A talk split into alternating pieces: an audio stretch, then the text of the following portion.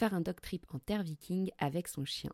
C'est ce que propose Charles Arisa, guide polaire, lors de ses escapades dog-friendly dans le sud de la Suède. Un petit groupe, peu de chiens et un milieu naturel accueillant entre la mer du Nord et une immense forêt boréale. Tout ce qu'il faut pour une semaine de voyage typique au cœur de la Suède avec son chien. Et le must, c'est qu'il s'occupe de tout. Organisation des randonnées, du logement, des repas des humains, etc. Vous n'avez qu'à profiter. Retrouvez toutes les infos sur son site charlarisa.com. you. Hello à tous et bienvenue sur le podcast Tweet, ta série audio pour vivre mille aventures avec ton chien. Deux lundis par mois, je reçois un ou une passionnée qui lui aussi emmène son chien partout. Aujourd'hui, je reçois Luce pour parler de la van life quand on a un chien. Si c'est un mode de vie qui te plaît ou t'attire, tu as certainement déjà entendu parler d'elle. Elle est la créatrice du van migrateur. Luce vit depuis 6 ans en van avec son conjoint et son chien Lascar. Dans cet épisode, elle nous partage sa vision et ses conseils sur cette vie plus proche de la nature. J'espère que cet épisode te plaira et je te souhaite une excellente écoute. Hello Lucille, je suis trop contente de t'avoir sur le podcast pour parler euh, de la vie en van avec son chien. Pour moi, tu étais vraiment la personne à interviewer sur ce sujet, mais puisque je te suis déjà depuis euh, très longtemps et, et ça m'a bien aidé aussi à construire mon propre van. Comment vas-tu? Bah, très bien, et toi, merci de me recevoir, du coup, c'est vraiment trop cool. Je suis super contente d'être là. Trop bien. Euh, avant de commencer, est-ce que tu voudrais bien te présenter et présenter l'ASCAR Bon, du coup, moi, c'est Lucille. Euh, je vis en van depuis bientôt 6 ans. Normalement, on entame notre sixième année. Je crois que j'ai arrêté de compter. euh, et depuis le départ, on vit en van, du coup, avec l'ASCAR, euh, avec mon chéri, euh, PF. Et du coup, on a créé un blog, euh, le Van Migrateur, pour raconter toutes nos aventures, aider les personnes à aménager leur van, etc. Donc ça, c'est mon métier aujourd'hui. Et voilà, donc je voyage avec l'ASCAR, comme je le disais, qui est, qui a, qui a, j'ai arrêté de compter aussi, qui va avoir 13 ans cette année, je crois. Ah ouais Ouais, c'est un petit vieux. Et vous l'avez eu aussi du coup il y a 6 ans ou vous l'aviez déjà euh, non. plus tôt? Moi je l'avais, euh, je l'ai eu à il y a 11 ans du coup, parce que j'ai eu à 2 ans et je l'ai eu toute seule au départ. Donc il connaît PF que depuis 6 ans. Et puis voilà, et du coup donc euh, c'est un chien qui est plutôt, euh... il m'a fait vivre pas mal d'aventures. il était un peu compliqué à gérer au départ parce qu'il venait de la SPA, donc il avait pas mal de, de trucs à régler, donc on est passé par un maître chien, etc. Et puis aujourd'hui, c'est un petit vieux tout posé, tout calme, qui cherche juste son petit confort, qui passe de matelas en matelas entre les vannes. et qui, voilà. C'est un, on sait pas trop, mais c'est euh, sur ces papiers, c'est marqué Boxer X. Donc, euh, a priori, euh, croisé Boxer. Nous, on pense staff, peut-être un peu de malinois. Ok, un beau mélange. Oui. J'aime trop la tête des, des, croisés. Enfin, ils sont vraiment. ils sont atypiques. Un truc que les autres n'ont pas, quoi. ouais, c'est clair. Mais du coup, ça veut dire, si tu me dis que euh, ton chéri connaît Lascar que depuis 6 ans, ça veut dire que vous êtes rencontrés, vous avez directement emménagé dans un van Non, non, non, il le connaît depuis 6 ans, mais après, il vit avec, euh, je sais pas, on a commencé à vivre ensemble dans un van. Euh, bah, trois mois après notre rencontre quand même. Ouais, c'est ouais. ça, ouais. ouais, ouais, c'est ça. Incroyable. Et alors C'était assez rapide. Comment ça s'est passé pour, euh, pour vous, donc, enfin, cette transition euh, Je sais pas comment vous viviez avant et de vivre en van, enfin, comment ça s'est passé les tout débuts? Euh, Alors, au début, c'était vraiment nickel parce qu'on a commencé par euh, un voyage, 100% voyage, donc c'était Croatie et Norvège. Donc, il n'y avait pas de travail. À l'époque, on était, on vivait sur moi, je crois que c'était le chômage parce que je finissais une alternance. Et PF aussi, il me semble. On était tous les deux sur le chômage, donc on profitait un petit peu euh, voilà, de, créer un nouveau projet professionnel tout en voyageant, mais c'était pas le, cœur du truc, quoi. Donc euh, on, on, profitait juste euh, du road trip. Donc c'était plutôt facile. On était en mode découverte l'un de l'autre, découverte de la vie en van, découverte du paysage, enfin du pays, etc. Donc c'était vraiment simple. Et puis voilà, après ça a commencé à se compliquer, entre guillemets, je mets des gros guillemets, quand on a commencé à instaurer le travail Ouais, j'imagine. Et du coup, pour euh, Lascar, quand lui, il est arrivé euh, dans cette nouvelle vie, il s'y est plutôt euh, fait rapidement? Est-ce que tu as vu qu'il y avait des, des, freins, des choses comme ça? Ah, franchement, lui, il était au taquet. Hein. Et tous les jours, il avait un nouveau paysage, des nouvelles odeurs. ça, c'est ce qui stimule beaucoup les chiens. Donc, il était hyper stimulé. Il était tout le temps aux aguets. Euh, il, il, sortait du van, il découvrait euh, avec avidité le nouveau paysage. Genre, oh, c'est quoi aujourd'hui? Quelle balade on va faire, etc. On faisait, on marchait, je sais pas, peut-être 15 km par jour, vraiment en moyenne. Du coup, euh, il était, bah, il était encore jeune à l'époque, donc c'était la vie rêvée pour lui. Ok, donc du coup maintenant il marche un peu moins. Ouais, maintenant il galère un peu plus. À 13 ans là, on commence à voir au bout de 3 km qu'il a, je peux aller dans le matelas s'il vous plaît? Ouais, j'imagine, c'est sûr que, bah, il vieillit, hein, comme, heu, comme nous tous et donc comment toi, tu as appréhendé la, l'installation dans le van, heu, bah, pour toi, mais aussi pour ton chien? Tu vois, est-ce que, heu, tu t'es tu as mis des choses en place ou tu as laissé un peu le flow? Non, pour être honnête, on n'a même pas pensé au chien quand on a aménagé le van. Enfin, déjà, quand on l'avait acheté, le 1er tout aménagé, enfin, sommairement aménagé, on avait fait des petites, améliorations, mais c'était vraiment, il y avait un lit, il y avait un lit du bas, un lit du dessus qu'on a transformé en dressing et une cuisine sans si on a rajouté de l'eau et un tout petit peu d'électricité. Donc on s'est contenté de ça. Lui, du coup, il avait son petit matelas par terre et quand on a réaménagé le van un an plus tard, on n'y a pas vraiment pensé. Heu, mais du coup, lui, il vivait, on il avait vraiment sa on n'y a pas pensé, mais on s'est dit qu'il allait avoir sa petite chambre à l'avant du van, en fait, heu, là où il y a les sièges conducteurs et passagers. Donc il avait son vrai petit matelas, il avait tout l'espace devant et c'était sa petite chambre. OK et du coup, tu m'as dit que ça avait un petit peu évolué au fil du temps. Comment ça s'est fait? Bah, en fait, on a vu quand même en hiver, on lui mettait des grosses couvertures et cetera parce que voilà, il faisait froid quand même devant et en été, heu, très tôt le matin, il fallait qu'il revienne derrière parce qu'il faisait chaud.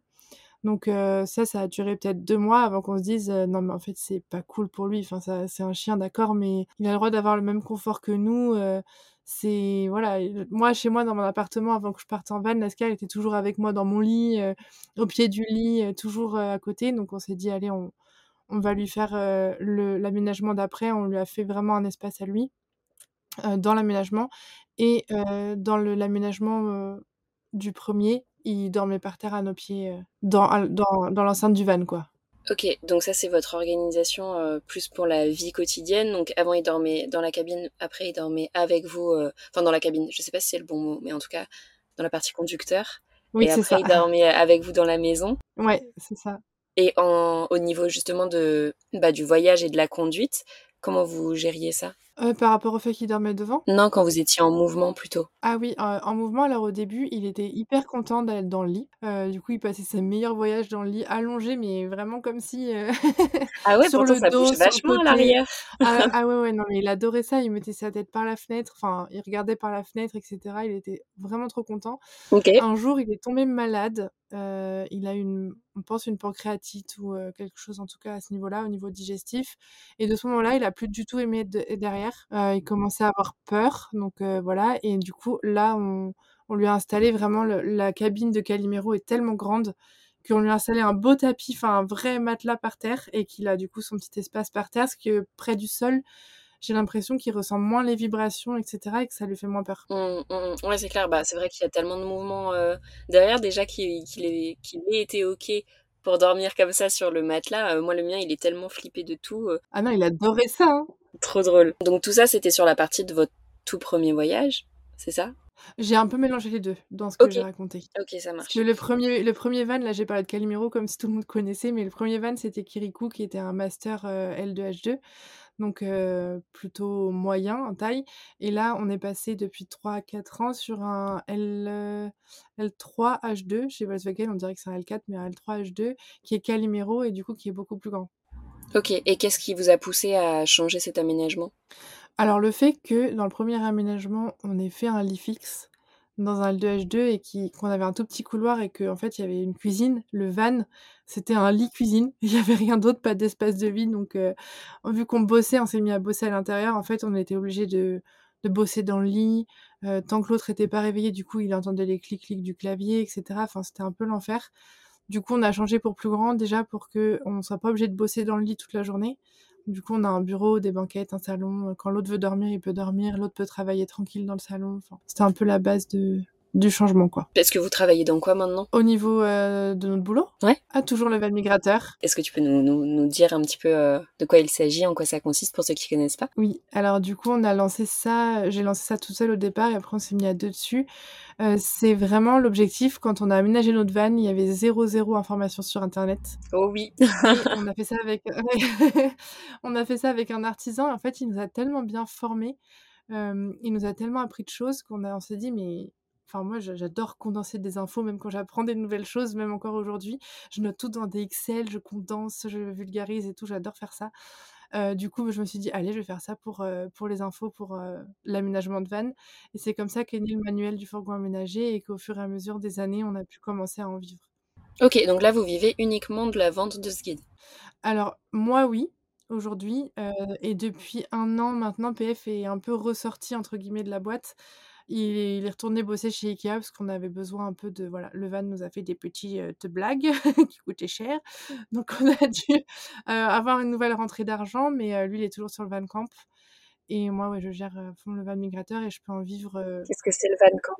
C'est le c'est un projet, on va dire à côté, du van migrateur, mais qui est relié en même temps. Donc c'est vraiment aider les gens pareil dans la même optique, aider les gens à aménager leur van, mais en vidéo cette fois-ci. Donc avec un forum, en plus des vidéos pour, pour qu'ils puissent poser leurs questions, des des lives pour qu'ils puissent poser leurs questions et des vidéos, vraiment de professionnels et de nous aussi, qui, voilà, donnons des des astuces, des conseils et cetera pour l'aménagement. OK, trop bien. Bah, je savais pas que vous en viviez, aujourd'hui, enfin pratiquement à 100 c'est c'est trop chouette. Oui, c'est trop bien, c'est le rêve.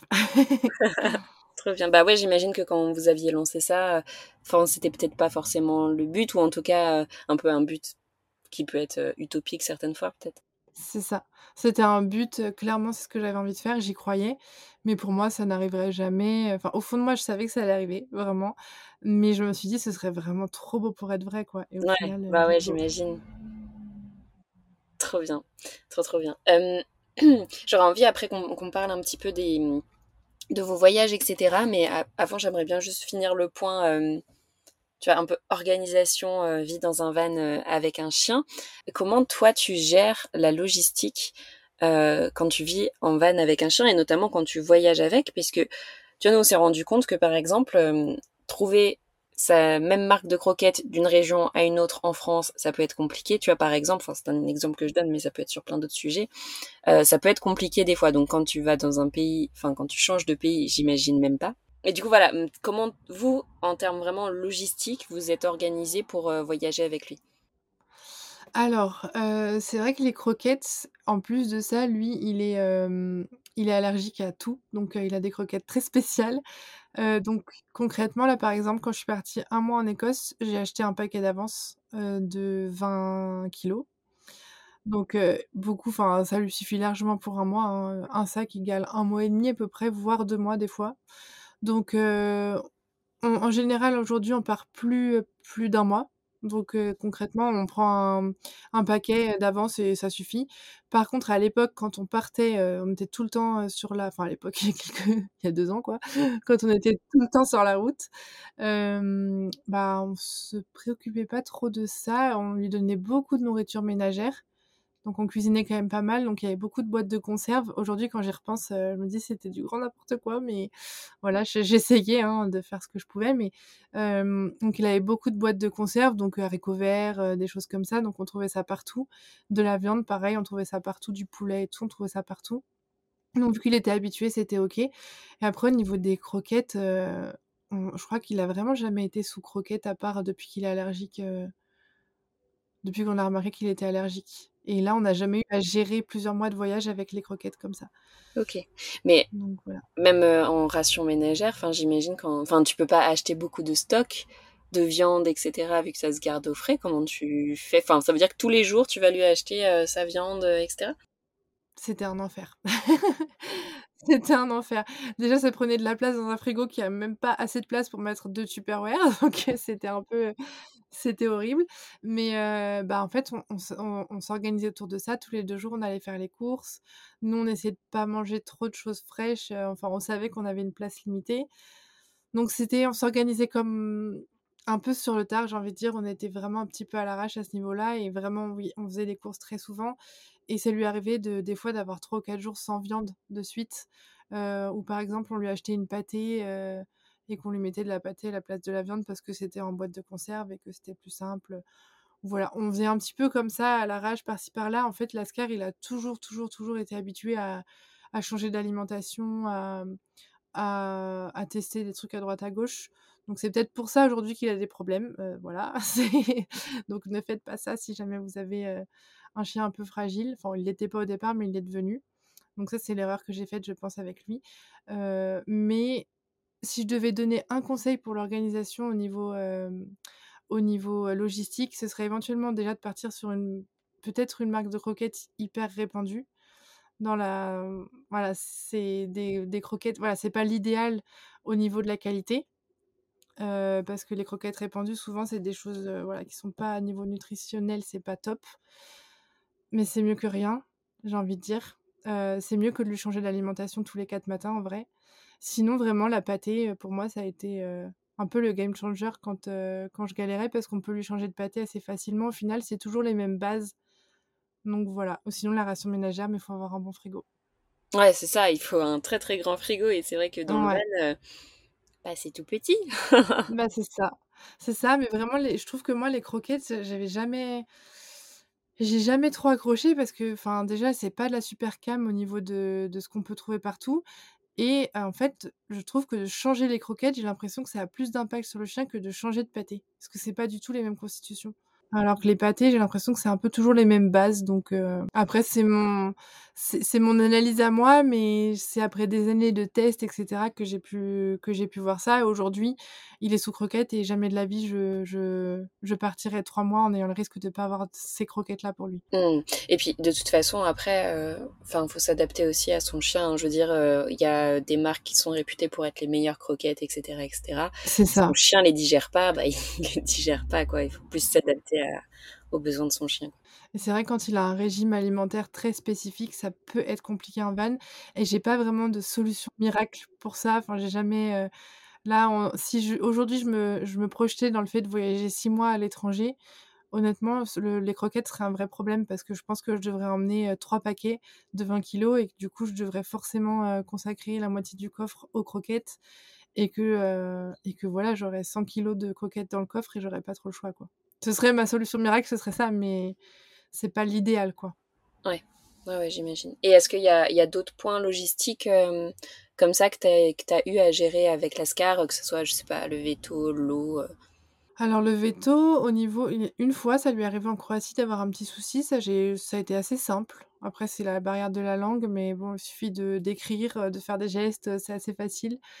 Heu, au niveau de l'eau, jamais eu de souci. Je sais que les chiens, ils ont un bon filtre à ce niveau-là, donc heu, même s'il boit de l'eau qui est pas forcément pas très potable, voilà, je je sais pas, je dis peut-être des bêtises niveau médical, mais en tout cas, lui, ça lui a jamais posé de souci, mais jamais, jamais, jamais. Heu, il pouvait boire, heu, l'eau, heu, sur les rochers après qu'il ait plu, heu, des choses comme ça, donc voilà. Après au niveau de l'eau à proprement parler, heu, on n'a jamais eu de soucis parce qu'on a toujours eu dans le van. On a toujours trouvé moyen de remplir les les, les les cuves et cetera. Après, au niveau logistique à proprement parler, moi je vois pas trop d'autres choses. Heu, peut-être, heu, quand on enchaîne les spots, heu, en parking ou les choses comme ça, c'est un peu compliqué pour lui niveau émotionnel. Il est un peu on sent qu'il a envie de sortir, qu'il a besoin, quand on le lâche un petit peu ou qu'on sort, il tire, il est super surexcité, il attaque un peu les chiens et cetera, donc il est pas très «sage» entre guillemets. Ça, c'est un message de Lascar pour dire: «Les gars, je suis pas sorti depuis 3 jours, s'il vous plaît. Laissez-moi en liberté, donnez-moi de la verdure». Mais voilà, après, il faut savoir écouter son chien à ce niveau-là, Ouais, OK. Bah, après, c'est vrai que les spots, enfin, tu vois, moi, ce que j'ai pu voir avec Floki, c'est que, bah, il y en a sur lesquels il y a y a pas de problème, tu peux le lâcher et cetera. Il y en a d'autres, bah, tu as la route pas loin, donc c'est un peu plus compliqué, où tu as des déchets aussi partout et moi, Floki, heu, c'est une poubelle vivante, une poubelle bah, c'est sur ça. pattes, tu vois? Il mange absolument tout ce qu'il trouve et c'est vrai que, bah, de pouvoir, heu, le sécuriser ou quoi, des fois, ça ça ça peut être, pas mal. Enfin, tu vois, de de lui mettre une longe pour être sûr que, bah, qu'il aille pas manger n'importe quoi parce que, enfin, quand je dis n'importe quoi, c'est n'importe quoi, hein. J'ai dé j'ai déjà été chez le véto pour, le faire vomir et tout parce que parce que ça allait être très compliqué s'il digérait ce qu'il avait mangé. Mais du coup, ouais, c'est vrai que je trouve aussi que l'option, voilà, de pouvoir le sécuriser, mais à l'extérieur parce qu'on vit quand même dans 6 mètres carrés, beh, ça peut être aussi une bonne option, Ouais, selon les carrément. spots. Carrément. Nous, on essayait de on essayait de choisir vraiment les spots, heu, de toute manière, heu, jamais plus de 2 jours sur un spot où il pouvait pas courir en liberté. Ouais, clairement. C'est c'était la règle de base, plus que l'alimentation d'ailleurs. Ou tu puisses pas faire une randonnée facilement ou quoi aussi. Ouais, clairement, clairement. Est-ce que, hem, tu as remarqué des des avantages et ou des inconvénients, heu, à vivre en van avec un chien? Alors je dirais que le premier inconvénient, le seul que je vois, parce que pour moi il y a que des avantages, c'est les poils. Lascar c'est un chien à poils courts donc ça va. mais j'ai déjà vu des, vannes avec des chiens à poils longs, mais je pourrais pas. Enfin, clairement, je suis maniaque. Je dis pas que c'est dégueulasse, que les autres vannes sont dégueulasses, mais moi, pour moi, c'est le principal inconvénient, c'est que tu t'assieds avec ton, avec ton legging ou quoi, tu te relèves, tu as plein de poils dessus. Enfin, c'est un peu, voilà. C'est le truc que j'essaye de lutter contre. Donc, on a un aspirateur dans le van, etc. parce qu'à ce niveau-là, je suis assez maniaque. Mais sinon, après, au niveau des désavantages d'avoir un chien, peut-être à part l'été, où c'est peut-être des fois compliqué de le laisser un petit peu dans le van quand il fait chaud et que tu as envie d'aller faire des courses ou une petite rando où tu sais qu'il pourra pas suivre, bah tu es obligé de faire des sacrifices. Ça c'est clair et net, tu es obligé d'adapter ton trajet, tes activités à ton chien en été surtout. Quoique maintenant qu'on a la clim Wave 2, peut-être que on arrivera mieux à s'adapter, mais bah, on a, on a eu, ouais, cet été, on, on, a eu la, la Clim Wave 2 euh, de chez EcoFlow. Et c'est une petite merveille, hein, ça, tu le mets sur, pas sur la directement, ça lui fait, euh, ça fait perdre 10 degrés, enfin, c'est incroyable. Mais, mais. Enfin, ça se présente comment? C'est un petit, c'est un cube. Ok. C'est un cube, euh, c'est fait exprès pour les vannes, donc c'est nomade. C'est le vrai de vrai clim. Mais le désavantage pour moi, c'est que vu que je suis une grosse stressée de la vie, je me dis «Oh, mais si la clim elle s'éteint, il va mourir. Comme on sait jamais, enfin on sait jamais ce qui peut se passer. Il peut y avoir la batterie vide qu'on n'ait pas regardée ou que la clim fonctionne plus, qu'il y ait trop d'eau, que la vidange soit mal faite. Donc bon bref, je compte pas du tout là-dessus personnellement. Je me dis que ça peut l'aider quand nous on est là, mais tout seul avec ça je le laisserai jamais. Mais sinon, en désavantage, je vois rien d'autre. Par contre, en avantage, c'est que s'il y a un mec qui rentre dans le van, il se fait arracher le bras, donc il pourra rien voler. Clairement. Ouais, Lascar, il défend sa maison. Ah ouais, vraiment. Et puis après, bah, juste le fait de, kiffer avec lui, de, de le voir s'émerveiller à chaque fois, à courir les nouvelles odeurs, lui faire vivre cette vie, c'est juste génial. Quoi. Pour moi, c'est c'est un avantage aussi de partager ça avec un chien. Vraiment, je me vois, je me vois beaucoup moins vivre la vie en van sans, sans un chien qui kiffe à mes côtés. Enfin, vraiment, c'est trop stylé de, de voir ça. T'as vu un changement chez Lascar, justement, de votre vie euh, avant et après? Euh... J'ai pas spécialement vu de changement parce que j'ai toujours beaucoup bougé avec lui. Il a toujours eu ses balades tous les jours. Euh, mais c'est vrai qu'il y a un changement dans son comportement quand il fait la même balade tous les jours où il est plutôt euh, calme, il va sentir ses petites odeurs normales, la routine. Et les nouveaux paysages où la langue qui pend, genre jusqu'à son épaule, qu'il est trop content, qu'il me regarde, genre merci. et qui sent les, odeurs partout, partout, partout, qu'il est submergé. Ça, c'est, on sait que ça c'est un chien heureux, quoi. Mais sinon dans le comportement, dans le comportement de tous les jours, zéro, zéro changement. Ok. Tu disais euh, un peu plus tôt donc euh, des fois vous laissiez euh, dans, dans, le van. Comment vous avez géré ça bah, La solitude? Tu vois, j'imagine que laisser son chien tout seul en maison ou laisser son chien tout seul dans le van, c'est pas forcément la même chose. Comment vous gérez ça? Et justement comment vous faites quand bah vous vous aimeriez faire quelque chose où il peut pas être là, mais c'est trop compliqué de le laisser dans le van? Comment vous gérez tout ça? Alors, soit vraiment, si on a vraiment très très très envie de faire quelque chose euh, et qu'il peut pas venir, mais qu'on veut vraiment faire le truc, on prend Airbnb. Euh, mais de manière générale, dans la majorité des cas, on se, on le fait pas. Clairement, on le fait pas. Ou alors, euh, non, on le fait pas. J'ai un exemple tout bête, c'est que quand on était dans notre premier road trip, on est parti en Croatie en juin. En juillet, on devait partir en Italie. On devait faire toute l'Italie. J'avais un pote là-bas et tout. Enfin, c'était le programme était déjà bien ficelé. J'avais trop hâte. on, on était trop contents. Et bah, en fait, on a vu, mon pote m'a envoyé le, le, la température affichée là dans les villes, 50 degrés. Et j'ai dit, on n'y va pas, c'est mort, je ne mets pas un pied là-bas avec Lascar. Et du coup, on est parti en Norvège. Donc, bah, c'est vrai que les, les gens qui vivent pas en van peuvent moins s'en rendre compte, j'imagine, mais ça reste un véhicule. Donc, un véhicule garé dans un endroit où il fait chaud ou en plein soleil ou quoi, bah, ça chauffe à fond et que ah, c'est ça. il fait aussi super chaud s'il fait chaud dehors. Ah oui.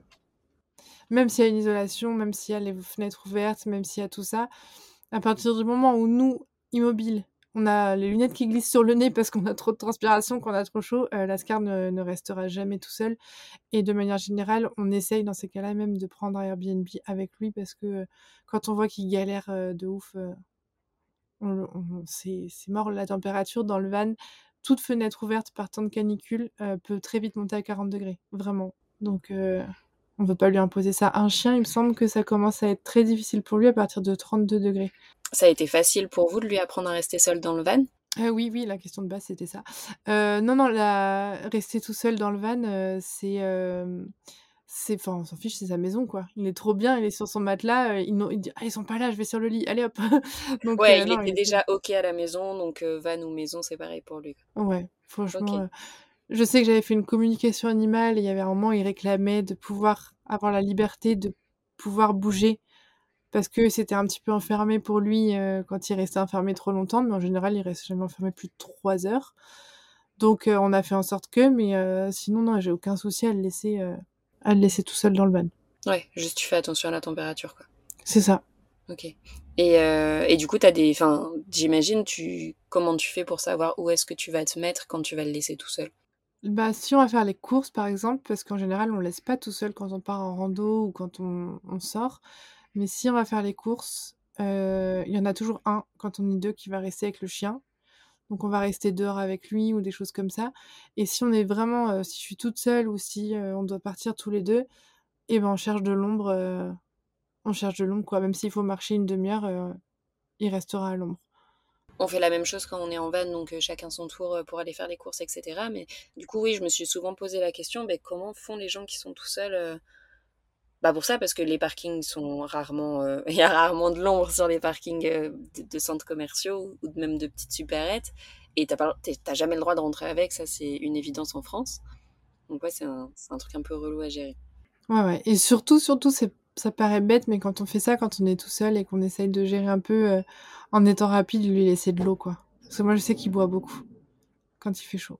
De toute façon, l'eau, elle est toujours dispo à volonté dans tous les cas quand on a trop bien. J'aimerais bien qu'on parle un peu maintenant de, vos voyages, si, si ça te dit. Est-ce que tu as un peu un, petit top des voyages que tu as fait avec Lascar, ou en tout cas, tu vois, en termes vraiment de facilité de vie, d'accessibilité avec ton chien, etc., qui vous a fait particulièrement kiffer? Clairement, clairement, clairement, mais dans le top du haut de la montagne, c'est l'Écosse. Ah ouais, c'est l'Écosse et je dirais en deuxième la Norvège pour les mêmes raisons parce que, déjà on a fait bon la Norvège on l'avait fait en juillet mais, le temps était, ben, parfait. Il faisait pas trop chaud et tout. Donc il a pu faire toutes les randos avec nous, et donc l'Écosse, je l'ai faite en mars, mars-avril 2023 et franchement la température mais un bonheur. Donc vu qu'il a 12 ans là, il est un peu sensible à la chaleur et cetera donc clairement il pouvait me suivre sur les randos même de 10 kilomètres et même il y avait de l'eau partout. Enfin, il y a tellement de vu qu'on était à une période où les hauts des montagnes étaient encore un peu enneigés, il y avait des petites cascades partout, partout, partout. Donc en fait, j'emmenais même pas de bouteille avec moi, il avait toujours de quoi boire. Donc ça pour, ça l'Écosse, j'étais mais trop bien. On était trop, trop bien. Quoi qu'il arrive, vraiment, j'étais impressionnée, il y avait de l'eau tout le temps. L'eau à volonté. Donc c'était vraiment top. Ok, et en termes de paysage, du coup, euh, si on essaie de s'imaginer un peu à quoi ça ressemble, c'était comment? Waouh Alors, il y avait beaucoup de tourbes, je crois que ça s'appelle comme ça. Euh, euh, c'était un peu, t'imagines quand tu marches, ton pied qui s'enfonce un peu jusqu'à la cheville. quasiment dans 50% des randos, il y avait 50% de, de gravier et 50% de tourbes. L'Écosse, c'est très, très sauvage. Il n'y a pas trop, les sentiers de rando sont pas très bien balisés, ce qui est très bien parce que ça reste du coup naturel. Ça a des avantages que les gens vont un peu partout, mais en général, on essaye de suivre le, chemin parce qu'on a, il y a un site où il y a des chemins balisés où tu peux mettre sur ton téléphone le tracé GPS qui est vraiment très bien fait. Donc voilà, en général, c'est, ça va être comme ça et ça va être des petites montagnes. ou des paysages à perte de vue avec des petites bosses tout le temps. J'imagine le truc bien bosselé, ça dépend un peu d'où t'es. Si c'est des, des montagnes un peu rocheuses, en général, c'est plus des grandes collines. Euh, c'est moi je l'ai vu en mars donc c'était très jaune. Je sais qu'en été c'est très vert mais euh, moi c'était très jaune et euh, brumeux, enfin voilà, tout ce qu'on peut se faire comme cliché de l'Écosse, on y est quoi, à 100 Et il y avait d'autres choses, accessibles aux chiens, mis à part les les randonnées et la température qui était parfaite? Alors dans les bars, partout, dans les pubs où je suis allée, j'en ai fait deux, mais en général, j'ai croisé des gens qui m'ont dit que c'était comme ça, un peu partout. Il y a des gamelles d'eau, il y a des chiens partout dans les bars, ils sont hyper dog friendly donc c'est vraiment le le pays de rêve pour les chiens, Trop bien et van friendly aussi du coup? Facile, facile de se garer, trouver des spots, Ah ouais, ouais, carrément. Tous les, tous les 10 mètres, j'avais un spot, je savais plus quoi en faire, j'étais là, bon, je fais quoi? C'est... Non, il y avait énormément de, de super spots, ouais. Excuse-moi. C'était des spots où je pouvais ouvrir la porte et Lascar pouvait courir. Après, j'étais en basse saison, voilà, mais c'était trop bien à ce niveau-là. Trop cool. Et est-ce qu'au contraire, tu as eu des, des, expériences ou des voyages où tu t'es dit, oh, plus jamais j'y retournerai, c'est trop compliqué, pas accessible ou pas accueillant? L'Italie, malheureusement. Ouais. Toute, toute l'Italie ou un coin en particulier? Bah, j'ai, on l'a fait en passant par l'ouest, donc je je saurais plus. Alors en géographie, je suis archi nulle, on me l'a répété mille fois, je sais plus quelle mer c'est de ce côté-là, honte sur moi, mais on l'a fait vers l'ouest. là, c'était atroce de chez atroce, enfin vraiment, À cause de quoi? La température? Zéro spot, zéro spot, zéro aire de camping-car. Les Italiens, moi j'ai une bande de potes à Cosenza vers le sud, quand je leur parle de van, ils me rigolent au nez, enfin c'est vraiment pas du tout dans la culture c'est vraiment pas quelque chose qui, qui est ancré là-bas, donc zéro spot, rien du tout. Donc on s'est dit on va le refaire, on va pas rester sur, cette impression, on va le refaire par l'est. Donc c'était un peu mieux parce qu'on est passé par des montagnes, des choses comme ça, donc il y avait plus de spots. Mais l'enfer quand même, l'enfer quand même parce que c'était pas, enfin, on a peut-être kiffé 30% du road trip. les routes c'est vraiment l'enfer. Enfin, c'est ça, ça cogne tout le temps, tout le temps, tout le temps, ça cogne, ça cogne. Elles sont pas entretenues, donc voilà, donc l'Ascar, il était un peu en galère à ce niveau-là. donc, enfin, l'enfer, j'exagère, mais je referais pas en van. Disons que moi, l'Italie, aujourd'hui, je l'imagine avec ma 106, mon sac à dos et d'aller d'hôtel en hôtel parce que en van, non, Ma 106. ouais, clairement, clairement. Ok. En van, c'était Ok, pas, donc c'était plus par rapport au, au van qu'au chien pour le coup. Bah, les chiens aussi, hein, c'était vraiment, il y a eu vraiment un spot dont je me souviens où il y avait vraiment de la place et cetera, mais sinon, même pour les chiens, c'est pas vu qu'on n'arrive jamais à faire des randos ou des choses comme ça ou que enfin, je sais pas, j'ai vraiment le les spots qu'on a été voir, c'est vraiment l'idée de soit tu es en ville et c'est blindé, soit tu es un peu en nature, mais ça reste quand même vu qu'il fait souvent beau et cetera, en tout cas les moments où on y allait, il y a beaucoup de monde, beaucoup de touristes. Donc, et un peu partout. Donc, c'est pas l'idéal. Mmh, je sais que Lascar, en tout cas, lui, il est pas très copain avec les. Il suffit que la personne qui passe ait une casquette ou un gilet orange, il va lui aboyer dessus. Donc, on essaye en général de, de faire en sorte que de faire des choses via personne. Donc, avec lui, c'est l'enfer quand il y a du monde. Après, voilà, quand on n'a pas de problème avec ça, ça peut être cool, mais... Ouais, il est un peu réactif. Ouais. Et du coup, tu disais que ça avait... c'est un truc qui avait quand même évolué de quand tu l'as eu à, à maintenant. Ouais, carrément. Mais ça reste que c'est pas, c'est un stress pour lui, donc on le fait pas. Ouais, c'est, c'est pas son kiff. Lui, il préfère euh, l'Écosse et les grandes, euh, les grandes plaines vertes. c'est ça. Trop bien. Est-ce qu'il y a des anecdotes de voyage que, que tu aimerais partager, des moments euh, drôles, touchants ou vraiment inoubliables pour toi? Alors, sans Lascar, j'en ai une en Italie. même deux en Italie, c'est pour dire.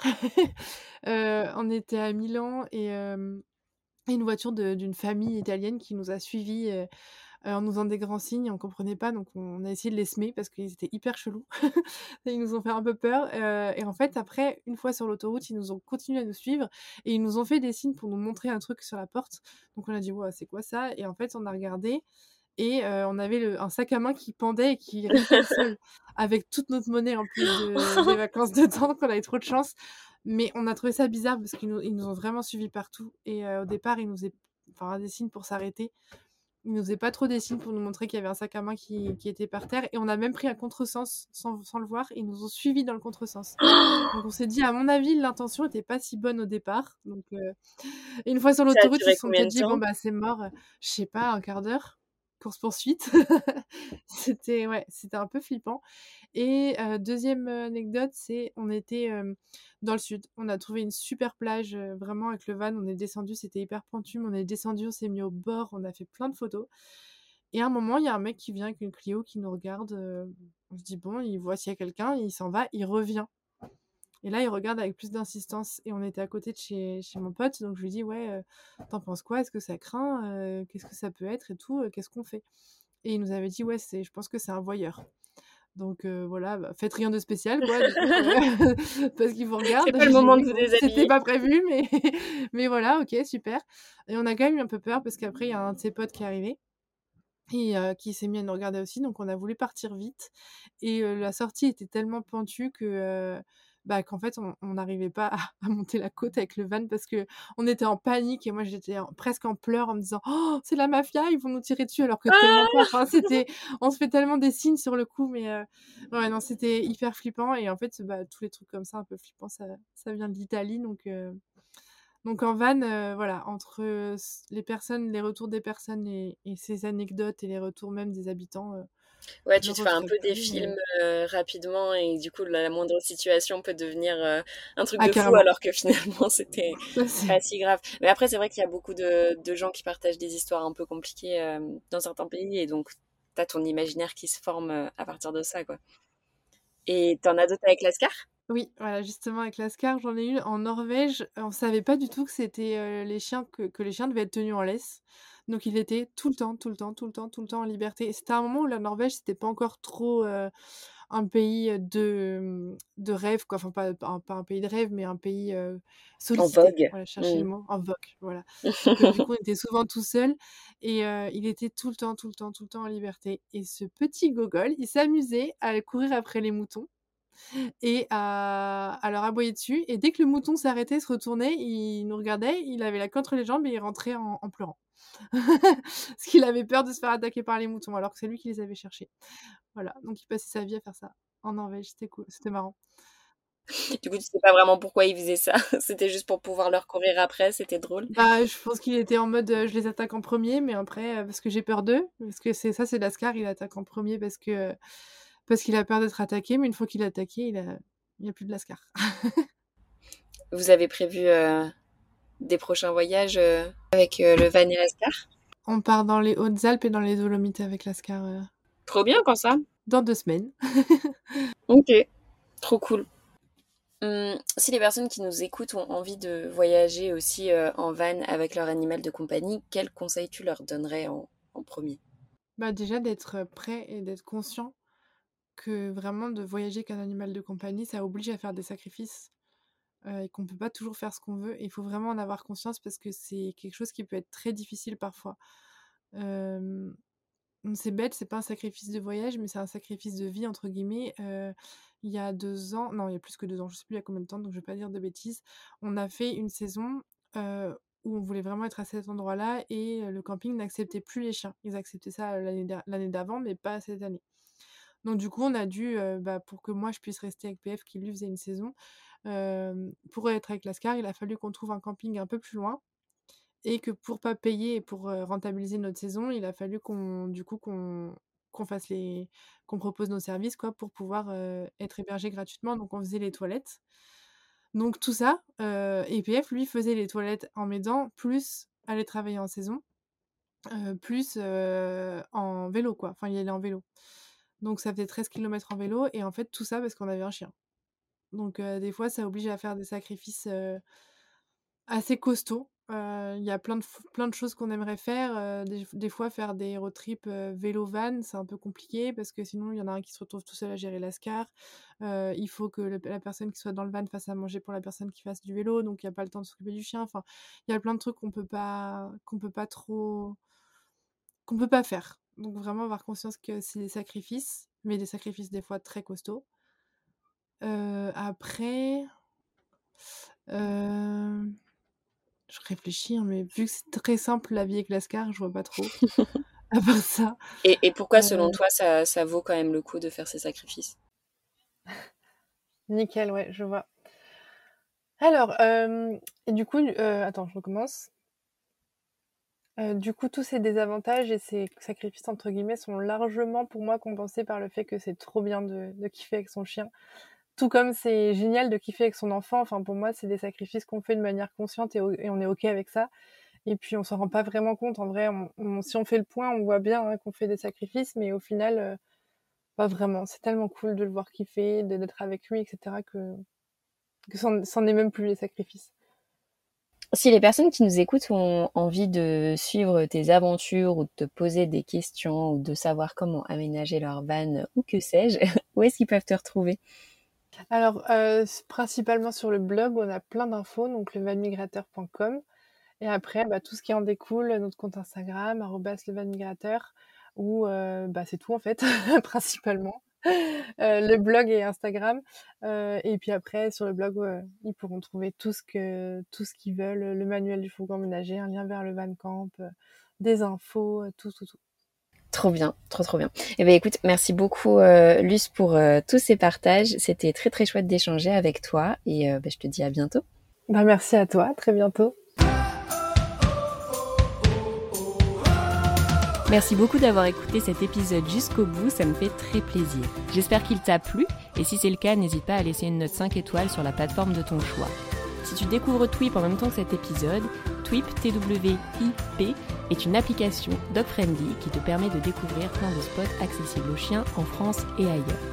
Tu peux la télécharger sur le store de ton choix, dès maintenant elle est 100% gratuite. On propose également un guide de voyage pour avoir toutes les astuces pour emmener son chien facilement avec soi que tu retrouveras sur notre site internet www.twip-app.com. En attendant, nous on se retrouve sur l'Instagram de Tweet pour faire connaissance et je vous dis à très bientôt.